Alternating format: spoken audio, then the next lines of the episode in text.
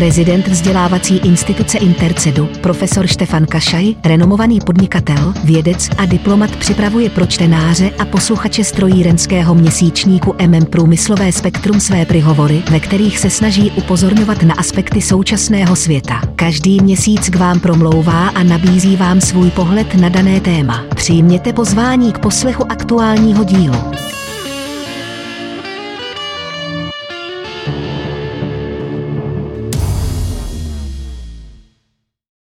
Príhovor Štefana Kašaja Definícia úspechu neexistuje.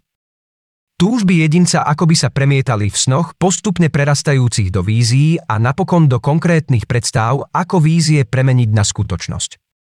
Ak vízie sú užitočné, ak je šanca urobiť niečo pre dobro iných, ak ciele sú rozumné a zodpovedajú možnostiam pri všetkej poctivosti, potom je to v poriadku. Lenže nie každý sa pokúsi svoje vízie zrealizovať. Predstavy o úspechu bývajú rozličné.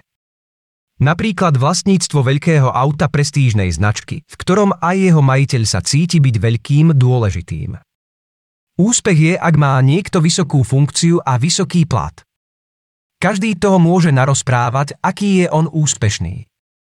Môže si vymýšľať, aké by to bolo, ak by to naozaj bola pravda. Môže spriadať myšlienky smerujúce k určitému cieľu. Na druhej strane ambicióznym ľuďom okolie neraz vyčíta ich aktivitu, považujú ich za karieristov, ľudí, ktorí sa ženú za svojím alebo spoločensky významným cieľom. Nechápem prečo. Ako sa má naša spoločnosť rozvinúť, ak nebude tých, ktorým o niečo ide? Ktorí niečo chcú a prekračujú svoje osobné potreby, záleží im na iných, na tom, aby fungovalo to, čo fungovať má, aby sa robila dobrá robota, aby to snaženie prinieslo aj výsledky pre všetkých, ktorí sa na spoločnej veci spolu podielali. Kariéra a kariéristi Slovo úspech má mimoriadne vysokú frekvenciu opakovania. Už aj preto sa žiada ozrejmiť si jeho skutočný obsah. Ak hovoríme o úspechu, aký úspech máme na mysli? Pretože každý človek si ho vysvetľuje inakšie. Mnohí stotožňujú úspech so ziskom či množstvom peňazí na svojom bankovom konte.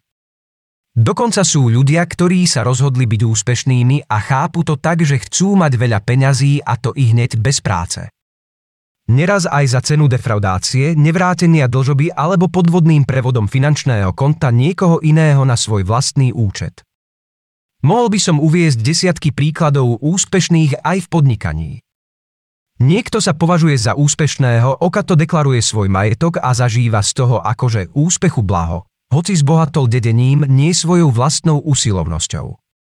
Iný je úspešný vďaka šikovnému podvrhnutiu dôležitého dokumentu na podpis kompetentnému človeku.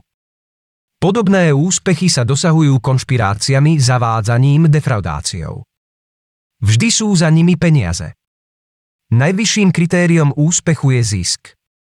Dokonca aj mnohé oficiálne súťaže o najúspešnejších vytyčujú ako hlavné kritérium zisk. V zahraničí sú bežné rebríčky najbohatších ľudí a existujú stovky, možno i viac spôsobov, ako velebiť peniaze. Samozrejme pre rozvoj podnikania sú peniaze potrebné. Bez nich by neboli investície, neboli by nové produkčné kapacity, nebolo by dosť pracovných miest a tak ďalej. V hodnotení úspechu zväčša chýba dôležitá dimenzia. Poctivosť v práci, slušnosť, etika a morálka. Zložitosti života formujú aj také faktory úspechu, ktoré nemusia byť merateľné.